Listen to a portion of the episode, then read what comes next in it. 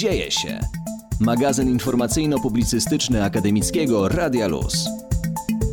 Z przytupem rozpoczynamy to nasze dzieje się w piątek 11 lutego, a to za sprawą dzisiejszego święta, czyli Międzynarodowego Dnia Kobiet i Dziewcząt w Nauce. Będąc w akademickim Radiu Luz, nie mogliśmy zrobić inaczej niż zaprosić do rozmowy młode, zdolne i pewne siebie kobiety, które zdecydowały się zostać kobietami nauki. Będziemy rozmawiać o początkach w nauce, trudnych decyzjach, codziennych wyzwaniach i sytuacji kobiet w nauce ogółem. Jak patrzą na to doktorantki? I to z trzech różnych perspektyw: biologicznej, chemicznej i fizycznej. Zapraszam na dyskusję pełną pasji i naukowej dobrej energii. Jak co piątek wita się z Wami Martyna Dziakowicz, a dziś po goszczącej stronie mikrofonu dołączy do mnie także Marta Gil. Z dumą otwieram nasze wirtualne studio i zapraszam, żeby zostać z nami przez najbliższą godzinę na 91 i 6 FM. Akademickie Radio Luz.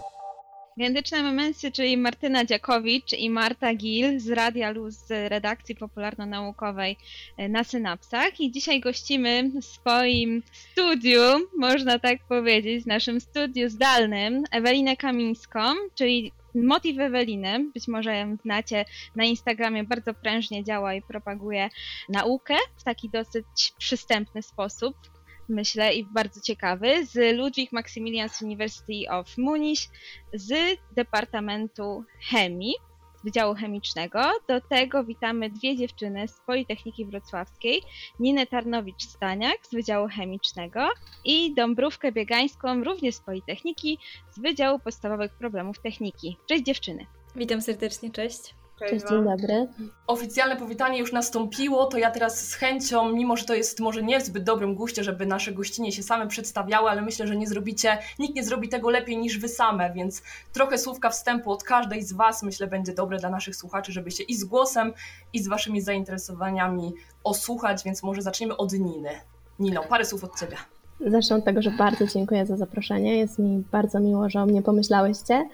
E, tym bardziej, że nasza znajomość nie jest jakaś długa. Myślę, że to można liczyć w kategorii ubiegłego tygodnia bodajże, albo sprzed dwóch tygodni, więc tym bardziej mi miło i jeszcze raz dziękuję.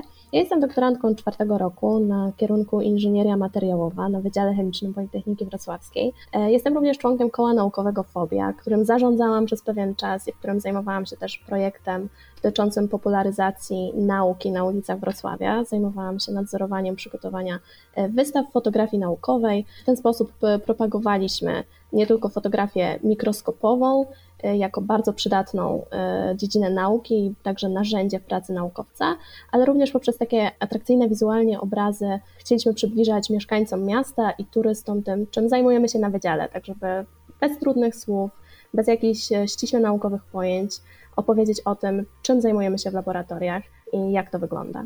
O tej popularyzacji na pewno będzie szansa wspomnieć jeszcze potem nieco więcej i o jej roli jako takiej.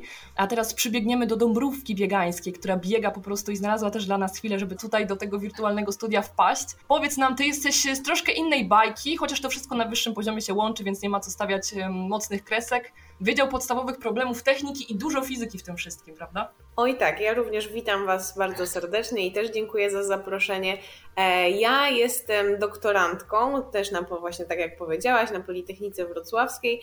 E, robię doktorat z dziedziny nauki fizyczne i jestem również absolwentką właśnie kierunku fizyka techniczna u nas na wydziale. No, może trochę mniej popularyzacja nauki, myślę, że bardziej jestem po prostu przykładem, tak jak dziewczyny również, ale, ale po prostu przykładem kobiety w nauce, czy aspirującej do bycia w nauce, bo robię doktorat, jestem obecnie na trzecim roku i staram się też e, poznawać różne grupy badawcze, wykonywać eksperymenty, no i wszystko do, dookoła fizyki, tak powiedziałaś. Dookoła fizyki i do tego wszystkiego dochodzi jeszcze pewien aspekt biologiczny, bardzo nam się ładnie to tutaj to wszystko dopełnia, w postaci Eweliny z naszego zachodniego sąsiada. Wprost.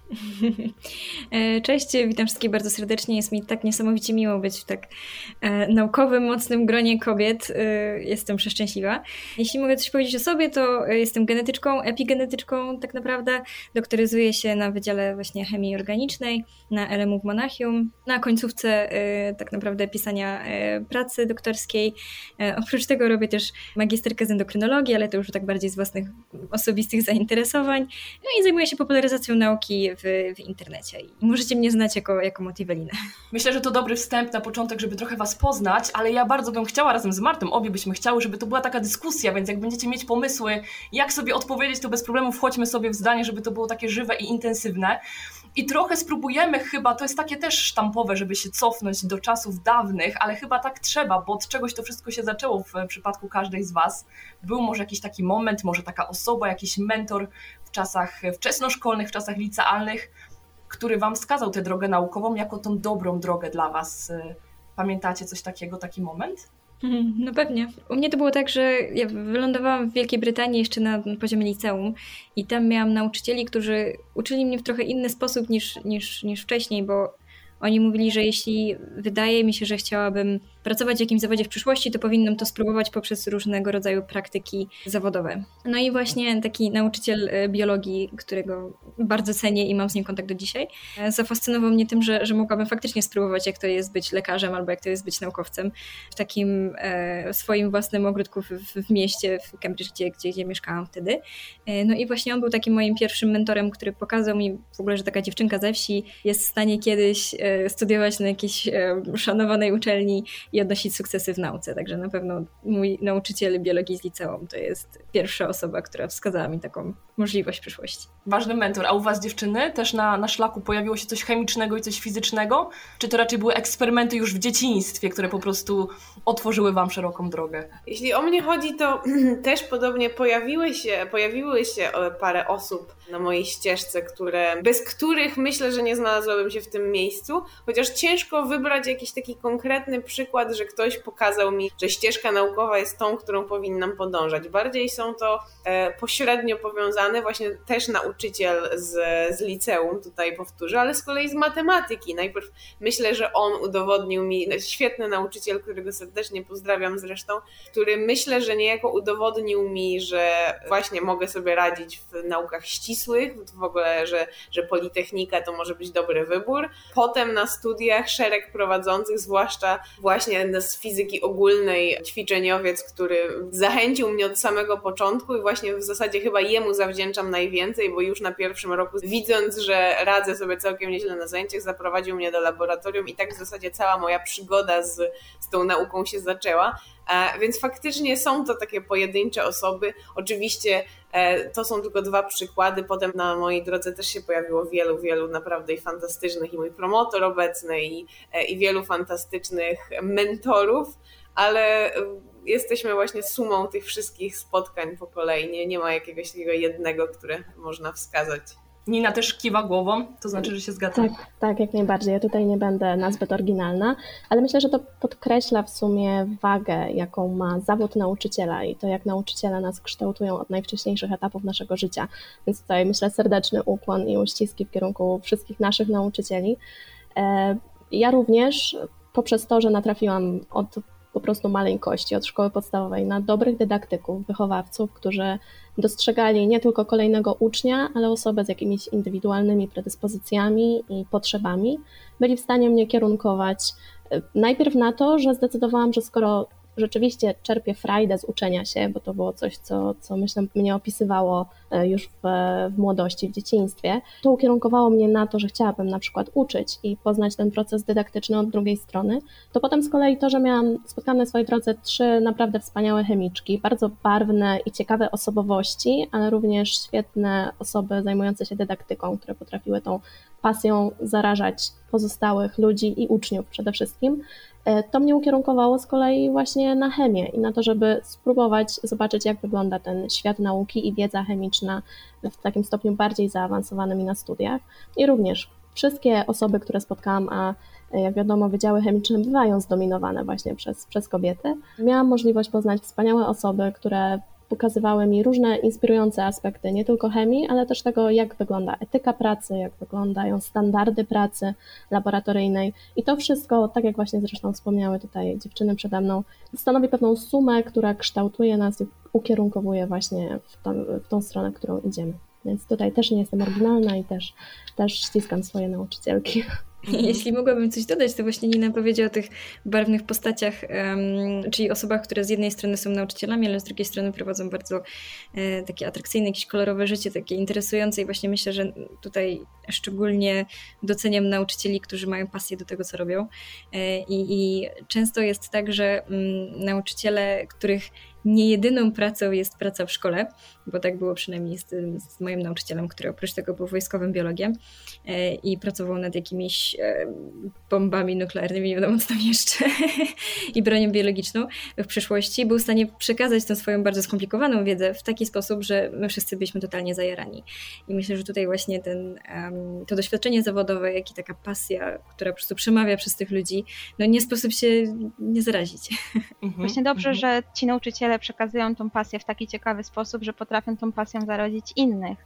Nie? I właśnie dlatego pozdrawiamy wszystkich nauczycieli, którzy potrafią tą wiedzą zainteresować i inspirują swoją postawą, między innymi właśnie kobiety.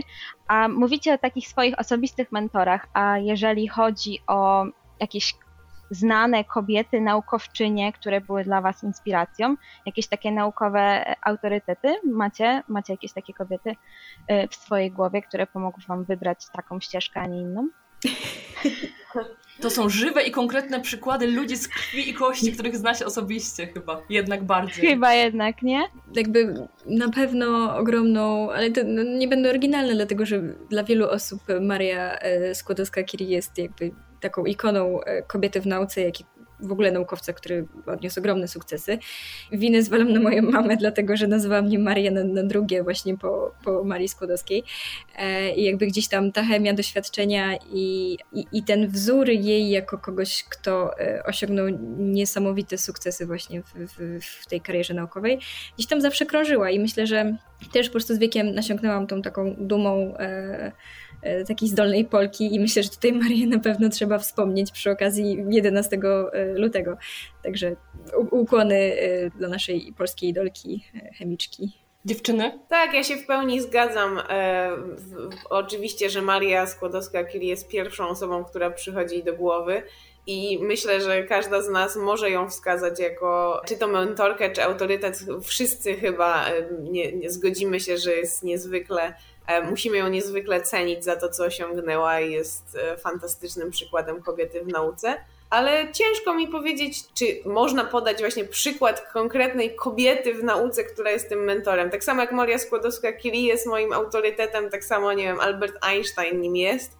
E, więc to bardziej patrzę na jej osiągnięcia jako na osiągnięcia naukowca, niż na to, że była faktycznie przykładem konkretnie kobiety w nauce, choć u niej jeszcze dodatkowo historia jest tyle ciekawsza, że ona miała znacznie trudniej, tak nam, mhm. e, e, nam dostać się na uniwersytet jest dość łatwo, jej, jej znacznie trudniej, więc faktycznie tutaj należy chylić czoła, że jeszcze miała dodatkowe przeciwności faktycznie ze względu na płeć.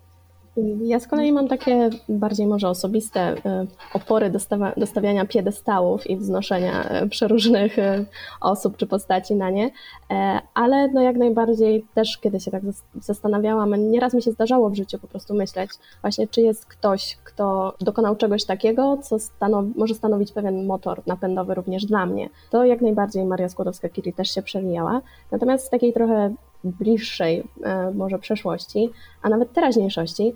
Kiedy pracowałam jeszcze nad pracą magisterską, zajmowałam się e, nanocząstkami dla fotowoltaiki organicznej i to był mniej więcej też czas, który pokrywał się z sukcesem pani dr Olgi Malinkiewicz, e, która zajmuje się perowskitami dla fotowoltaiki i w ogóle jej podejście, jej kariera naukowa, jej prace i to, jak mówi o swoich pomysłach jest również bardzo, bardzo inspirujące.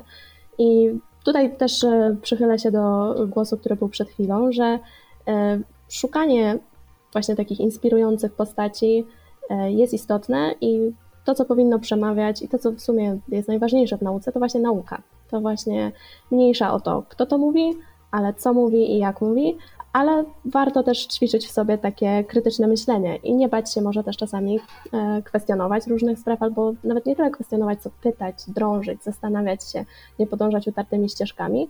To mi się tak właśnie też zawsze nasuwa przy okazji rozmów o, o jakichś autorytetach i o tym, że ci ludzie też nie podążali jakąś prostą i jasno wyznaczoną gdzieś wcześniej drogą, tylko nie bali się podejmować e, właśnie różnego rodzaju wyzwań, czy stawać, stawiać czoła trudnościom, które napotykali. To są punkty, które też powinniśmy właśnie uświadamiać ludziom, może nie związanym na co dzień z nauką tak stricte, że to właśnie też są ludzie, że wszyscy ludzie, którzy zajmują się nauką, są ludźmi i mają swoje um, gorsze momenty, lepsze momenty, różnie to bywa na drodze.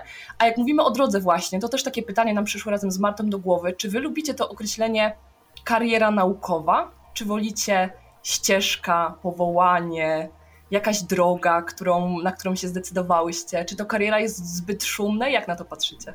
Czy wręcz przeciwnie, czy was satysfakcjonuje, jak ktoś mówi, wow, podjęłaś karierę naukową, szacun?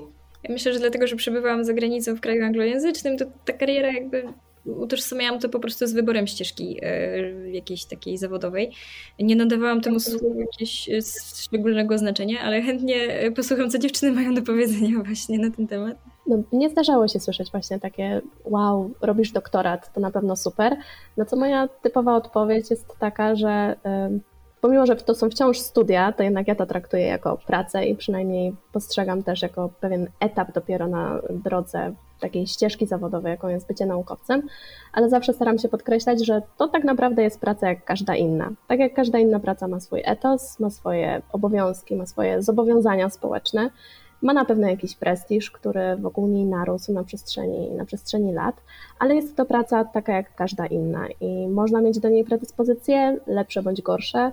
Naukowcy są wybitni, są też naukowcy zupełnie przeciętni i nie ma w tym nic złego, ponieważ e, chodzi o to, że każdy pracuje na tym poletku tak jak umie, tak jak może i przynajmniej zawsze właśnie w rozmowach ze znajomymi czy rodziną staram się podkreślać, że nie ma co tworzyć wokół tego żadnej mitologii, jest to jeden z bardzo, jedna z możliwych ścieżek kariery. Jedna z możliwych, które można podjąć i na których można się rozwijać w wszelaki sposób. Tak, ja się zgodzę zdecydowanie, że e, właśnie ten tak zwany efekt wow, o którym wspomniałaś, zawsze jest tym bardziej, no nie ukrywam, jak ktoś zapyta, e, czym się zajmuje i podpowiedź pada, że robię doktorat i to z fizyki, to, e, to z reguły ten, ludzie są zarówno zaskoczeni, jak i właśnie mają wizję czegoś takiego nieosiągalnego niemalże dla, dla przeciętnego zjadacza chleba, to na co ja tak samo jak ty staram się tłumaczyć, że nie jest to wcale nic aż tak e, aż tak nieosiągalnego. Jeśli chodzi o, o samo określenie kariera naukowa, ja nie ukrywam, jest mi ono zupełnie obojętne. W sensie uważam, że to tak w języku polskim po prostu wyewoluowało takie, um, takie stwierdzenie, tak samo jak mówimy o różnych innych zawodach, właśnie jakaś, nie wiem, ścieżka, kariera jakakolwiek inna. Ja przyzwyczaiłam się do tego, że jest ono używane, nigdy nie zastanawiałam się głębiej na temat tego, czy lubię, aby, aby tak było określane, aby tak była określana moja droga, czy nie. E, myślę, że po prostu jest to takie utarte stwierdzenie i nie ma co, nie ma co się za bardzo ani przywiązywać, ani, ani walczyć z określeniem kariera tutaj. E, to jest dobry moment chyba myślę, żeby przejść trochę do kolejnego etapu naszej rozmowy. I w sumie dobry wstęp już zrobiłyście, bo trochę tak sprowadziłyście na ziemię ten zawód, czyli właśnie, żeby tak był między ludźmi, typowo ludzki, z typowymi ludzkimi cechami, ale na pewno każda z Was dostrzega mimo wszystko jakieś własne osobiste plusy w byciu naukowcem. I myślę, że to jest dobry moment, żeby trochę się tymi swoimi prywatnymi odczuciami e, podzielić ze słuchaczami, którzy może w laboratorium bywali okazjonalnie a propos badań, na przykład jakichś, i nie za bardzo wiedzą, z czym to się wiąże, jak już tam się jest ileś godzin dziennie. Na pewno jest to praca bardzo twórcza i swego rodzaju wolna, taka nie nie zawierająca sztywnych ram. Myślę, że w tych czasach bardzo ciężko jest to zawód, w którym nie byłoby targetów, tabelek, widełek i godzin od do. A tutaj no, trochę na przekór wszystkim nauka cały czas rządzi się swoimi prawami i to jest wielkim plusem. Myślę, że nadal są takie zawody, w których można sobie wymyślić jakąś super technologię i wprowadzić ją życie, a przynajmniej próbować. E, no i to też jest zawód, w którym niekoniecznie trzeba gwarantować sukces na koniec, wystarczy próbować i za to już jest docenianym. I myślę, że tutaj to są ogromne plusy e, i nie można, znaczy nie jest tak łatwo znaleźć e, podobnego rodzaju zawód gdzie indziej. A wy dziewczyny widzicie jakieś pozytywy inne z pracy naukowca? Ja tylko może jeszcze tak e, nawiążę, że faktycznie e, zgadzam się w pełni, że w ogóle ta, ta ścieżka naukowa i, i nauka jako taka rządzą się własnymi prawami i nawet ciężko często podsumować, jakie to są prawa. Ona jest, jest bardzo specyficzna i dlatego to dla wielu osób, te jej cechy będą dla wielu osób plusem, a dla wielu minusem. E, to, co wspomniałaś, na przykład, to jest jeden z zawodów, gdzie e, czas pracy jest kompletnie nieunormowany. Zdarza się wielu doktorantów, którzy, czy, czy nawet nie tyle doktorantów, co naukowców po prostu, którzy całe swoje życie niemalże poświęcają tej nauce i pracują e, zawsze i wszędzie o każdej porze, ale są też tacy, którzy mogą z tego luzu korzystać i nie mówię, że wykorzystywać w negatywny sposób, choć na pewno niektórzy też to robią, ale, ale po prostu korzystać również z odpoczynku, z wolnego czasu, z tego, że nie zawsze trzeba być właśnie od do e, na uczelni. Więc dla niektórych będzie to ogromny plus, ale dla niektórych ogromny minus. Dla niektórych taki właśnie unormowany czas pracy jest niezwykle ważny i cenny. Jeśli chodzi o te, e, o te pozytywy, no to to mówię, to każdy musi ocenić, jeśli chodzi o, o to, jak nauka wygląda. Dla mnie, myślę, największym pozytywem i to w ogóle dla, dlaczego wybrałam tę ścieżkę jest to, że ja kocham odkrywać rzeczywistość, kocham odkrywać świat i mnie po prostu nauka interesuje i pasjonuje. No to cóż, żebym mogła robić, jak nie e, odkrywać ją bardziej i właśnie podążać tą ścieżką. To myślę, że jest największy pozytyw, motywacja i to potem, jak praca wygląda, to już są technikalia. Każda, i każdy inny zawód ma plus plusy i minusy, w każdym możemy znaleźć jakieś dobre i złe strony. A to jest po prostu największy plus, to jest zarazem dlaczego myślę, że większość z nas dlaczego wybiera tę te, te, te ścieżkę. To ja myślę, że jestem zupełnie między swoimi dziewczynami. Jak na razie wszystko nam się po prostu tutaj pokrywa, kolejne punkty się odhaczają. E, dokładnie tak jak dziewczyny wspomniały, ta elastyczność i ta taka nieszablonowość tej pracy to są na pewno dwa olbrzymie atuty. Możliwość kreowania swojego środowiska pracy, czyli tego, nad czym się pracuje, może bardziej z, tej strony, pod swoje potrzeby, pod swoje zainteresowania, pod to, czego chce się szukać, jakie pytania się zadaje, jakie pytania nas nurtują. To wszystko jest bardzo ważne, ale tak jak powiedziała Dąbrówka, to może być dla kogoś wręcz minus, ponieważ przychodzi się czasami do tej pracy z poczuciem takiej niepewności. Ja nie wiem, co dzisiaj się wydarzy, ja nie wiem, co się wydarzy za tydzień, gdzie mnie to zaprowadzi. I to czasami potrafi być takie bardzo intensywne wręcz uczucie, tak? które potrafi zdominować humor, które potrafi zdominować e, nastawienie na dany dzień. Słyszałam właśnie osoby, które cenią sobie to, że mogą przyjść na przykład popracować czasami późnym wieczorem, kiedy już sprzęt jest wolny, bo na przykład zazwyczaj jest dość duże obciążenie w laboratorium, mnóstwo osób chciałoby z niego skorzystać, a inne osoby twierdzą, że nie, ja wolałbym popracować tylko 8 godzin i przynajmniej wiem, że wykonałem swoją pracę, mogę spokojnie, spokojnie iść do domu. Więc to są takie aspekty, które w zależności od punktu widzenia mogą być plusem lub minusem.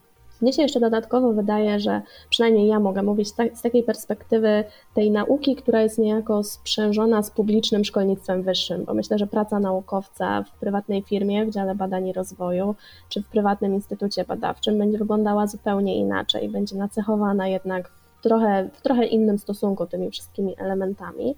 Może też być o wiele bardziej usystematyzowana pod tym względem. Natomiast Myślę, że my mamy też stosunkowo dobry system finansowania projektów naukowych i to jest coś, co usłyszałam często od osób e, z zagranicy, na przykład e, od znajomych z Hiszpanii, którzy na przykład nie mają aż takiej swobody w formułowaniu swoich projektów naukowych, ponieważ e, nie mają tylu możliwych źródeł ich sfinansowania i bardzo często pracują w instytucie i ich projekt, to co ich tak naprawdę interesuje, to jest jakaś praca zupełnie poboczna, ponieważ dla instytutu na przykład ważniejszy jest inny temat naukowy i chcieliby, żeby te osoby pracowały nad innymi projektami.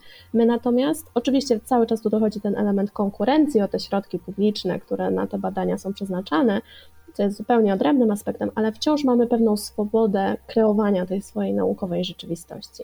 Czyli można powiedzieć, że nie ma tutaj takiej rutyny, tak? Tylko cały czas ten świat naukowy i ta praca w nauce tak naprawdę jest bardzo dynamiczna i cały czas możemy się w niej rozwijać i to jest chyba największym plusem tego. A macie coś takiego w pracy naukowej, skoro już mówimy o tym, że to nie jest rutyna, to nie jest zwyczajna praca od 9 do 17 w biurze, tylko może zajmować na przykład cały dzień y, i trwać bardzo długo, to macie coś takiego, co was w tej pracy nakręca do działania? Macie jakieś takie swoje przyzwyczajenia w laboratorium, w pracy naukowej, które was nakręcają właśnie do działania? Pozytywne wyniki eksperymentów. Zawsze pożądane, zawsze pożądane. Dokładnie. A tak na co dzień to, to jakby cały doktorat nauczył mnie tego, że że powinnam jednak o siebie dbać i nie mogę pracować od rana do wieczora, bo kiedyś ten zapał do pracy się kończy, motywacja i generalnie taka energia życiowa. I to, czego w trochę trudny sposób nauczyłam się właśnie dzięki, dzięki tym semestrom spędzonym w labie, to to, że żeby dawać sobie na luz i żeby dbać o jakiś taki work-life balance i na pewno jakieś takie krótkie przerwy, wyjście na spacer, yoga czy bieganie, coś w tym stylu po, pozwala mi wrócić do labu, spojrzeć na pipety i uznać, ok, zrobię to jeszcze raz, chociaż 10 tysięcy razy już nie wyszło, ale może, że za tym 10 tysięcznym pierwszym wyjdzie. To jest myślę też tak. szalenie ciekawe, bo coraz więcej się o tym mówi właśnie, o tym w ogóle w przestrzeni publicznej, że trzeba dbać o swój komfort psychiczny w jakiejkolwiek pracy, nie tylko w pracy naukowej. Ale ja jestem ciekawa, czy wy potraficie się pozbyć, bo ja to dobrze pamiętam, Marta, może też ze swojej praktyki jeszcze studenckiej, magisterskiej, to wrażenie, że ten problem badawczy cały czas z tobą jest bez względu na to, co robisz, czy jesteś w domu, czy gotujesz, to gdzieś cały czas siedzi ci w głowie. Kiedy masz tą pracę od do, kiedy możesz wyjść z biura, zamykasz to wszystko i sporo ludzi mówi, że dla tej sfery jest w stanie zrobić wszystko właśnie, żeby mieć wolny umysł po pracy. Jak wy sobie z tym radzicie? Powiedzcie nam. No to jest ciężki kawałek chleba, że tak ciężki. powiem. To jest akurat ciężki, ciężki taki aspekt i to, to, to jak wszystko wymaga wprawy. Trzeba znaleźć sobie właśnie to, co nas odpręża, to, co sprawia, że głowa potrafi się oderwać od myślenia o tematach, które z niej nie chcą zupełnie wyjść. Mnie na przykład osobiście pomaga rozmowa y, ze znajomymi doktorantami, czyli z osobami, które dobrze rozumieją, przez co przechodzę, które mają takie same trudności, takie same zmartwienia często. Bardzo dobrze zrozumieją, że po prostu potrzebuję się wygadać. Ja mam świadomość, że dokładnie wiedzą o co mi chodzi i y, to też bardzo pomaga, taki jako wentyl bezpieczeństwa. Więc jak najbardziej rozmowa, wypracowanie sobie własnych, własnych takich, takich mechanizmów jest po prostu, po prostu konieczne, chociaż też nie powiem, sporo frajdy mam wtedy, kiedy w najbardziej niespodziewanym momencie na zakupach, przygotowaniu obiadu czy, czy pieczeniu ciasta nagle wpadam po prostu na cudowne rozwiązanie, które, które, o którym nie tak pomyślałam tak wcześniej. Tak? tak, tak. I tak sobie wtedy powtarzam, jakim cudem nie pomyślałam o tym wcześniej. To jest najbardziej oczywista rzecz we wszechświecie, żeby zrobić to właśnie w ten czy inny sposób. Więc to też są takie fajne, fajne momenty funkcjonowania. Nina, high five, ja mam tak pod prysznicem zawsze. Tak, ja tu teraz z kolei ja powtórzę, że widzę, że jestem między swoimi dziewczynami, bo też w zasadzie mogę powtórzyć za wami dokładnie za Ewaliną, że myślę, że to dbanie o taki, teraz to już jest bardzo popularne hasło, ale jednak dbanie o ten work-life balance jest niezwykle istotne każdej pracy, a właśnie w naszej, ze względu na to, że jest to tak bardzo nieunormowana i nie, nieokreślona żadnymi ramami, właśnie chociażby czasowymi ścieżka, to myślę, że jest to szczególnie ważne, żeby właśnie odetchnąć, żeby mieć coś poza uczelnią, żeby mieć zainteresowania poza uczelnią, żeby właśnie oderwać myśli bardzo często, nadawać sobie jakieś ramy jednak tej nieunormowanej pracy, bo jest to po prostu nie, niezbędne dla i zdrowia psychicznego, ale też właśnie tu z kolei powtórzę, że e, myślę, że nie tylko dla zdrowia psychicznego, ale też dla dobrych wyników, no bo właśnie często w czasie tej jogi, czy w czasie tego biegania, czy w czasie dowolnym, tak jak mówisz, nawet pod prysznicem, jak nie myślimy o, o tej pracy wcale, to właśnie wtedy nagle przyjdą nam do głowy świetne rozwiązania, bo po prostu głowa musi też odpocząć, więc myślę, że tu każda z nas i każdy z nas jakoś musi wypracować sobie system dla siebie i dla każdego będzie to znaczyć trochę co innego. I jednym z takich plusów, e, myślę, że przyznacie mi rację, zobaczymy, jest hartowanie ducha, mam wrażenie, bo sporo się mówi o osiągnięciach naukowców w momencie, kiedy coś osiąga mm, światło dzienne, wygląda na światło dzienne, czyli jakieś badania, spektakularne rzeczy, znakomite publikacje, które się ukazują i wtedy wszystkie media mniej albo bardziej zainteresowane nauką o tym mówią.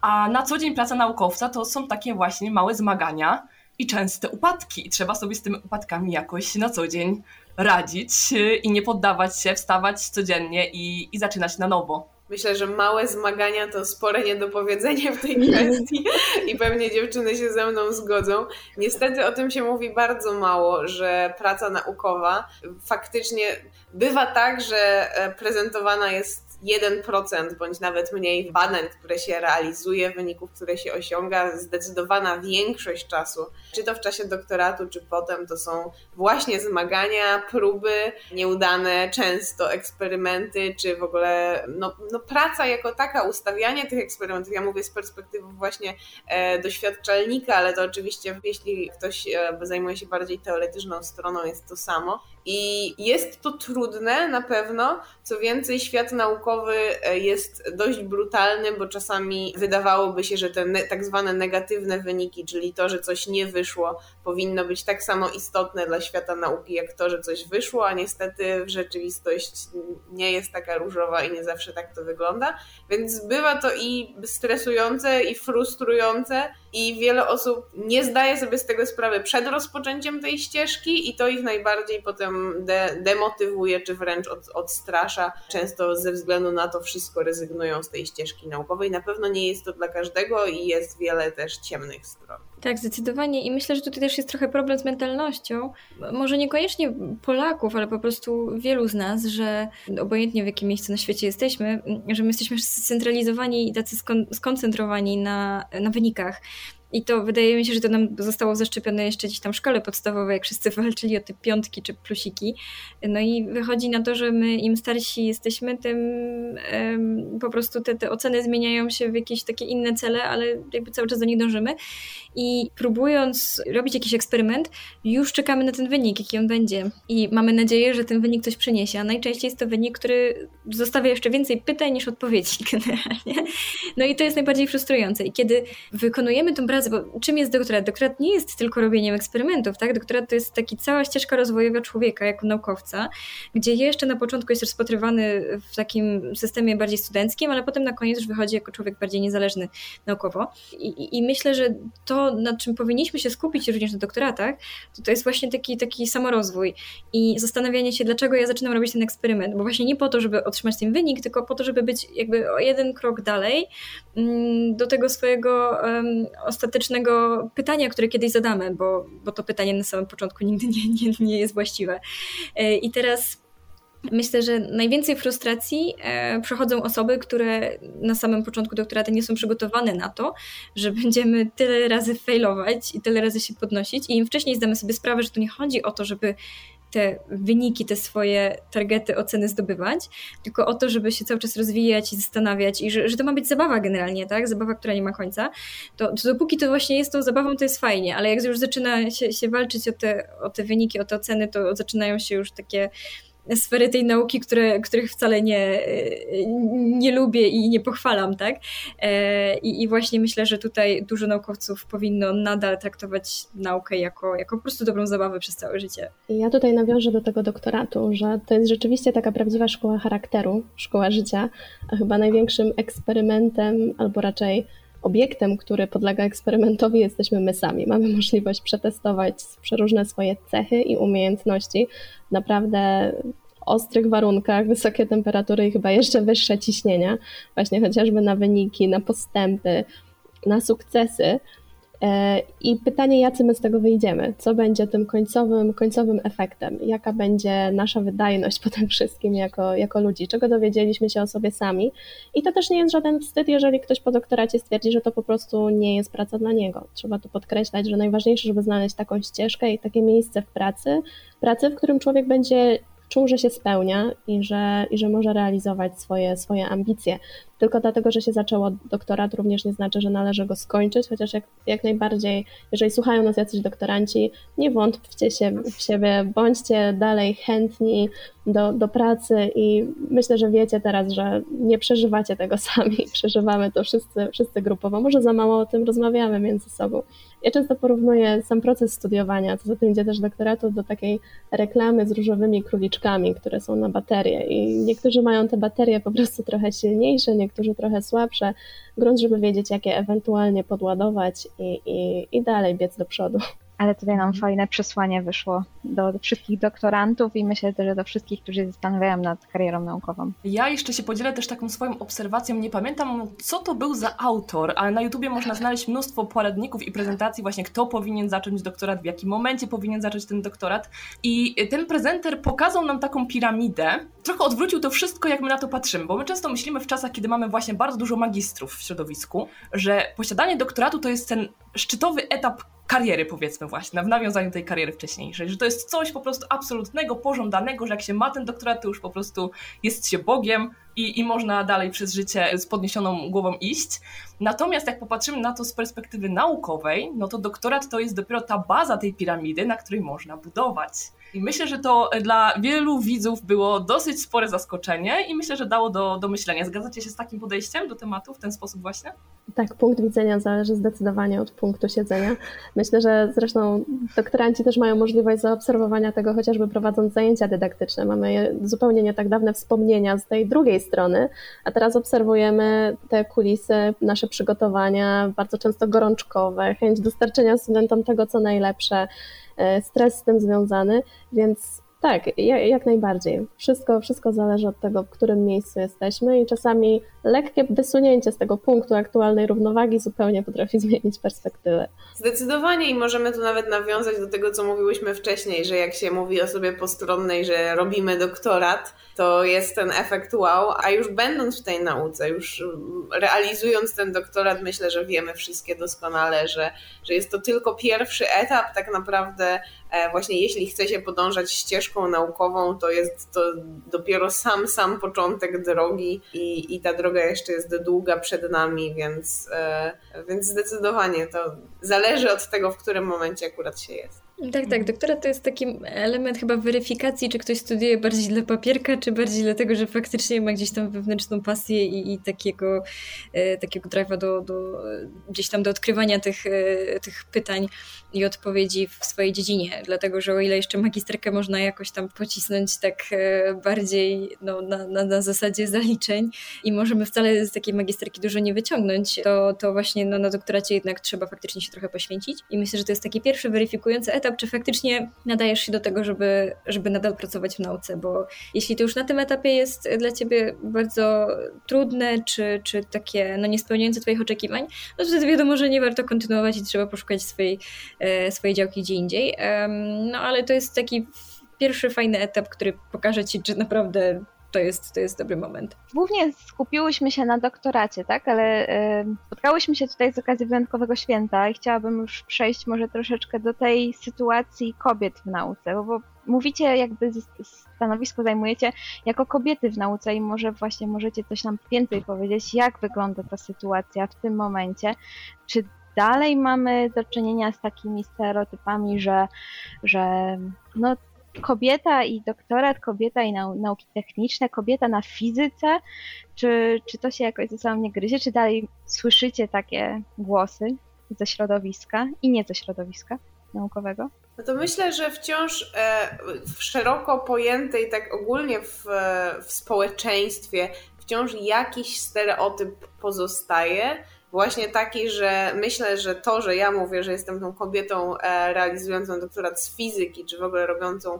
badania z fizyki, e, wciąż dziwi trochę bardziej niż, e, niż dowolnego mojego kolegi współdoktoranta, ale ja nie jestem z tych, którzy lubią podkreślać, jak bardzo kobiety mają źle w nauce, albo właśnie ten, ten stereotyp wyolbrzymiać. Myślę, że to się szalenie zmieniło i zwłaszcza w tych kręgach naukowych nikt nawet się nie zastanawia trzy razy na temat płci autora. Patrzy się na osobę przez pryzmat jej osiągnięć naukowych, zupełnie nie, niezależnie od wszystkiego innego. I ja też zawsze to bardzo lubię podkreślać, że ja chcę być postrzegana przez innych jako dobry fizyk, a nie kobieta fizyk. To powinniśmy podkreślać i właśnie przez, e, przez pryzmat wyników patrzeć, bo tak naprawdę dopiero wtedy od tych stereotypów się uwolnimy, bo jeśli podkreślamy czyjąś płeć, to tak naprawdę obracamy trochę problem, który kiedyś występował, ale właśnie podkreślamy nie to, co jest myślę najważniejsze. Oczywiście kobiety mają przez niektóre aspekty ciężej w tej pracy i to po prostu biologicznie, ale jest to też prawda dla wielu, wielu innych zawodów. Po prostu jakaś przerwa w pracy, pracy, może tutaj jest ona wyjątkowo ciężka, macierzyństwo, tak, to są problemy, oczywiście, że tak, ale wciąż, jeśli chodzi o takie ogólne podejście do kobiet w nauce, to ja bardzo nie lubię podkreślania samej płci i myślę, że e, już tego się nie robi, zwłaszcza właśnie w kręgach naukowych, kompletnie się nie, nie patrzy przez ten pryzmat. Takie są moje doświadczenia, na szczęście. Zaczęłyśmy od mocnego zderzenia z fizyką, a dziewczyny u Was na pograniczu chemiczno-biologicznym, jak to jest? Właśnie to jest ciekawe, bo jakby ja jestem w, w takiej dziedzinie nauki, gdzie zazwyczaj jednak dominują kobiety, albo jest ich po prostu wiele. E, chociaż no, na poziomie doktoratu to pewnie już coraz mniej i ta, ta tendencja jest wtedy potem już e, e, spadkowa później. Natomiast zaciekawiło mnie, że właśnie będąc dąbrówka na, na fizyce, nie odczułaś właśnie, tak jak mówisz, takich swoich jakby bycia odbieraną inaczej niż, niż swoi koledzy, tak? Płci męskiej, co jest bardzo fajne. Ja, ja przyznaję się, że na uczelni, której jestem, zdarzają się sytuacje szowinistyczne na Wydziale Chemii i jakby uczę się z nimi radzić, ale wiem, że głową muru nie, nie zburzę i staram się działać na własnym podwórku, dlatego też założy, założyłam grupę Kobiety w Nauce, ale ona na, na przekór temu, co ludzie myślą o, o tym takim ruchu bardziej zaznaczającym kobiety w nauce, bo nie o to chodzi, żeby właśnie tak jak Dąbrowka mówiła, mówić, że my jesteśmy kobietami, wy jesteście mężczyznami i nie wiem, jakbyśmy oczekiwały może większej ilości praw, czy coś w tym stylu. Nie, nie. Właśnie chodzi o to, żeby wyrównywać szanse i żeby było to, że jestem kobietą, nie powinno przeszkadzać mi w tym, żeby mieć takie same sukcesy naukowe jak, jak, jak ty, kolego, nie? I mm, ta grupa została założona po to, żeby mm, uwidaczniać pokazywać kobietom, jakich kompetencji nam brakuje jako kobietom, żeby na równi konkurować z mężczyznami o te same e, pozycje naukowe, o te same granty, bo okazuje się, że nie do końca problem jest taki biologiczny w płci, tylko może w tym, że e, mężczyźni wiedzą, e, gdzie pozyskiwać jakie zasoby, a kobiety może nie do końca i powinny sobie bardziej może to w grupie uświadomić czy, czy wypracować. I dzięki temu właśnie ta, ta grupa dość prężnie działa, bo my uświadamiamy sobie, że okej, okay, może mamy problem generalnie w porównaniu do mężczyzn, że trochę gorzej nam wychodzi mówienie przed publicznością, to czemu nie zapisać się na warsztat, dzięki któremu dowiemy się, jakie są techniki mówienia przed publicznością i jakie są techniki przykład radzenia sobie z stresem czy, czy z emocjami, mm, niż oczekiwanie, że ktoś będzie na przykład tolerował nasze e, dość mierne występy przed publicznością, jeśli, jeśli o to chodzi. Mam nadzieję, że nie, nie, nie, nie powiedziałam tego zbyt skomplikowanym, zbyt skomplikowanym sposobem. W każdym razie właśnie chodzi mi o to, że e, zgadzam się totalnie, e, natomiast faktycznie e, byłam świadkiem różnych takich zachowań typowo antykobiecych, ale myślę, że to jest domena głównie takich, takiego jeszcze tego starszego pokolenia naukowego i myślę, że już te nowe pokolenia totalnie nie widzą w ogóle płci w nauce i, i to jest piękne, że, że ta nauka jest taka aseksualna i, i myślę, że do tego powinniśmy dążyć. To, co mówisz, Ewelina, jest bardzo fajne, jest takie też stricte naukowe. Mamy identyfikację problemu, nie skupianie się na tym, że jest sam problem i celebrowanie go w jakiś sposób, tylko identyfikacja problemu i próba znalezienia na to rozwiązania. To, co mówisz właśnie o tym, żeby identyfikować te słabsze punkty i szukać, w jaki sposób te kompetencje poprawić, to naprawdę jest bardzo fajne, bo nie zostajemy w takim e, dołku płaczu i, i jakiejś takiej ogólnej żałości, tylko staramy się z niego wydostać i, i, coś, i coś poprawiać i poprawiać swoje e, miejsce, w którym jesteśmy, więc to jest naprawdę bardzo fajne. Właśnie ze względu na to, że chemia jest, myślę, przynajmniej u nas na wydziale też tak bardzo zdominowana przez, przez e, kobiety, ja osobiście nie miałam nigdy żadnych jakichś negatywnych sytuacji czy nieprzyjemnych sytuacji w związku z tym, że jestem takiej płci, a nie innej.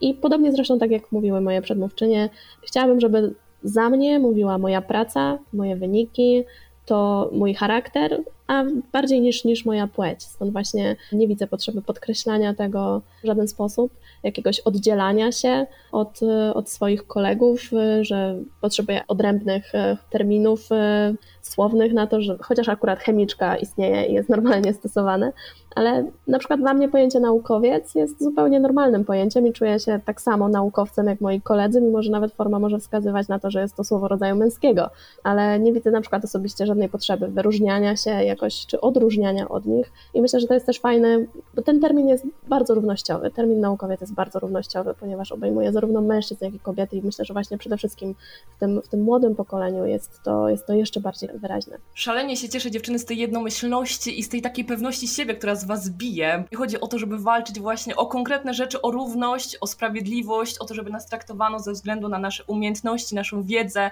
a niekoniecznie na naszą płeć. I myślę, że to jest bardzo ważny wątek, który w tej rozmowie dla naszych słuchaczy zostanie w tym 2022 roku, oby było jeszcze lepiej z kolejnymi latami. I myślę, że no już powoli na podsumowanie, bo też pewnie Dąbrówka zaraz a propos biegania będzie musiała mm. uciekać, to jeszcze, żeby zdążyła tutaj z nami mm, porozmawiać na podsumowanie o tym, jak zachęcać młode dziewczyny, jak wychodzić do ludzi z nauką.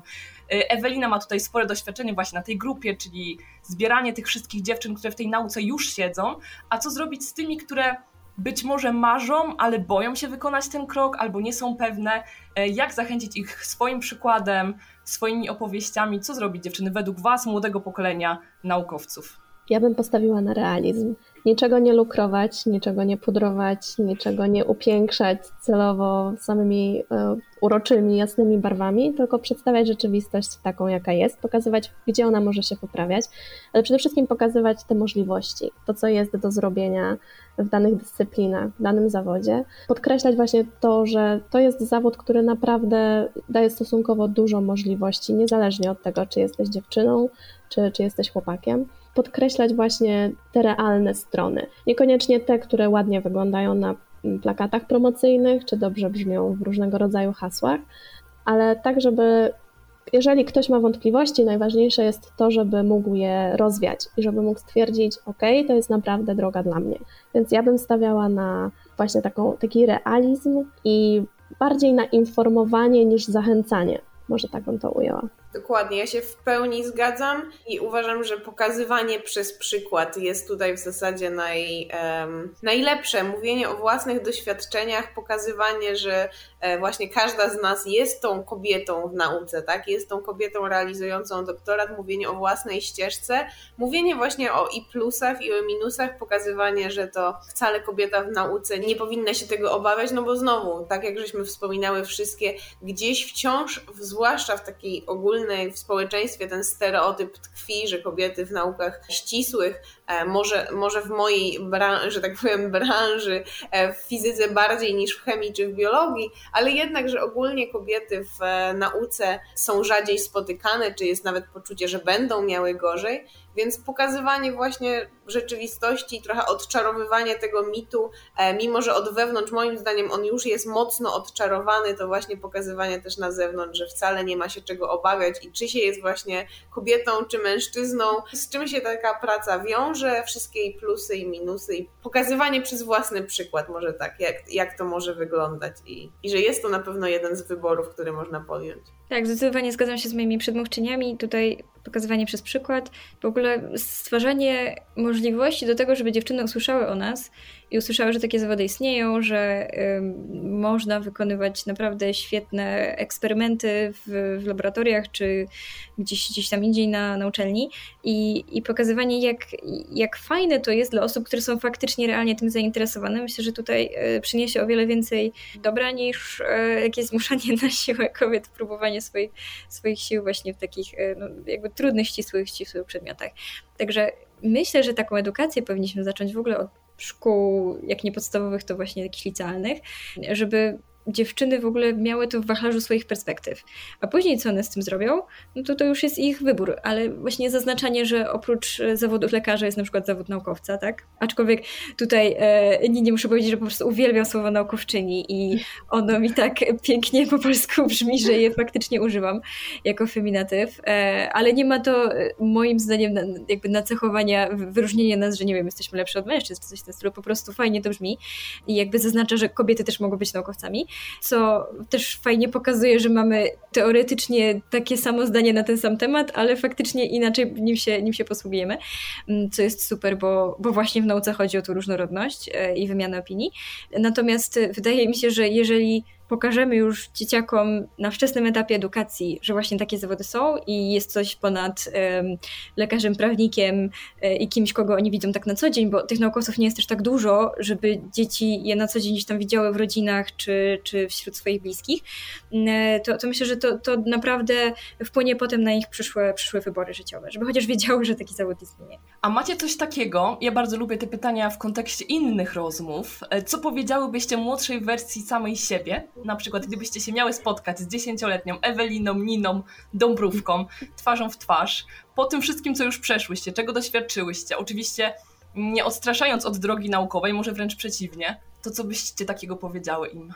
Chwilę zastanowienia. Wiecie co, ja bym chyba powiedziała sobie, nie spiesz się, dlatego że też pewnie trochę chodzi o mentalność, e, że my staramy się często mówić tym, tym młodszym osobom, tym, tym uczniom jeszcze w szkołach, że im szybciej skończymy studia, im szybciej zaczniemy pracować i w ogóle najlepiej to mieć dobry zawód, tak, ale jeszcze lepiej go szybciej skończyć i, i wejść w ten etap dorosłego życia jak najwcześniej, a najlepiej to w wieku, nie wiem, tam 23 lat już mieć trzy fakultety, czy dwa doktoraty i, i iść życiem naprzód.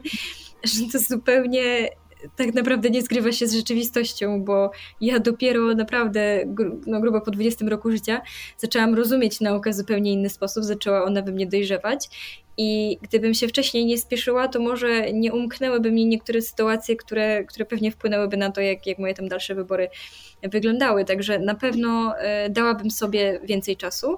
Y, więcej luzu, nie spinałabym się, żeby mm, jakbym miała przeżyć moje życie jeszcze raz, nie spinałabym się, żeby wszystko mieć zrobione na tip-topie w pierwszym terminie, y, tylko pozwoliła sobie na faktycznie zagłębienie się w różne tematy bez takiej presji, że na pewno wszystko muszę zaliczyć właśnie w pierwszym terminie, a najlepiej skończyć studia jeszcze zanim one się skończą.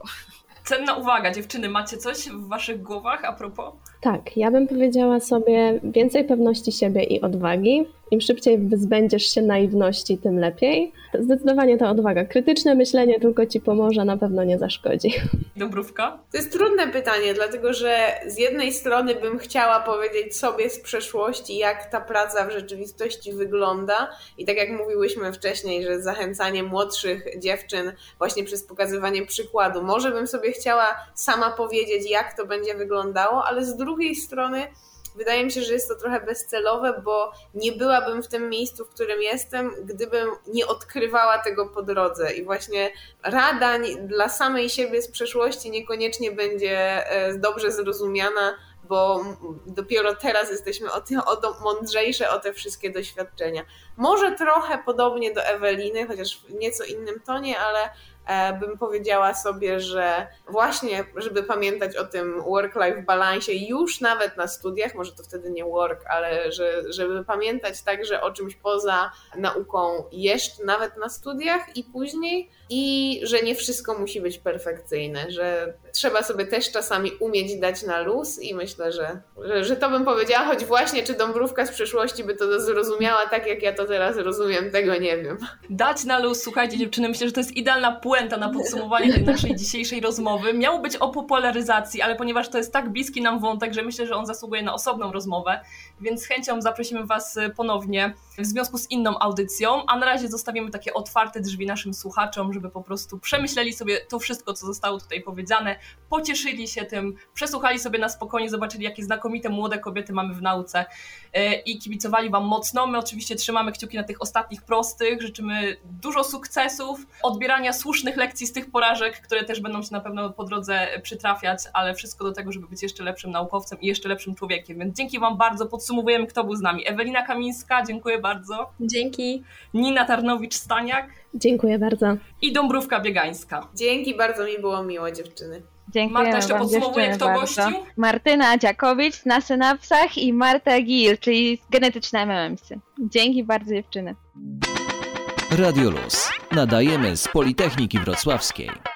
Dużo dobrego w tym naszym wirtualnym studiu Radia Luz się wydarzyło w ciągu tej godziny. Więcej o sukcesach dziewczyn poczytacie na stronie Politechniki Wrocławskiej, to w przypadku Niny i Dąbrówki.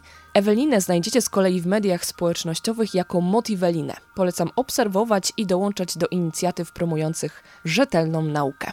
A na podsumowanie życzę wszystkiego dobrego dla wszystkich kobiet i dziewcząt w nauce z okazji Waszego święta. Uczcijcie je dzisiaj hucznie. Radio Luz. Nadajemy z Politechniki Wrocławskiej.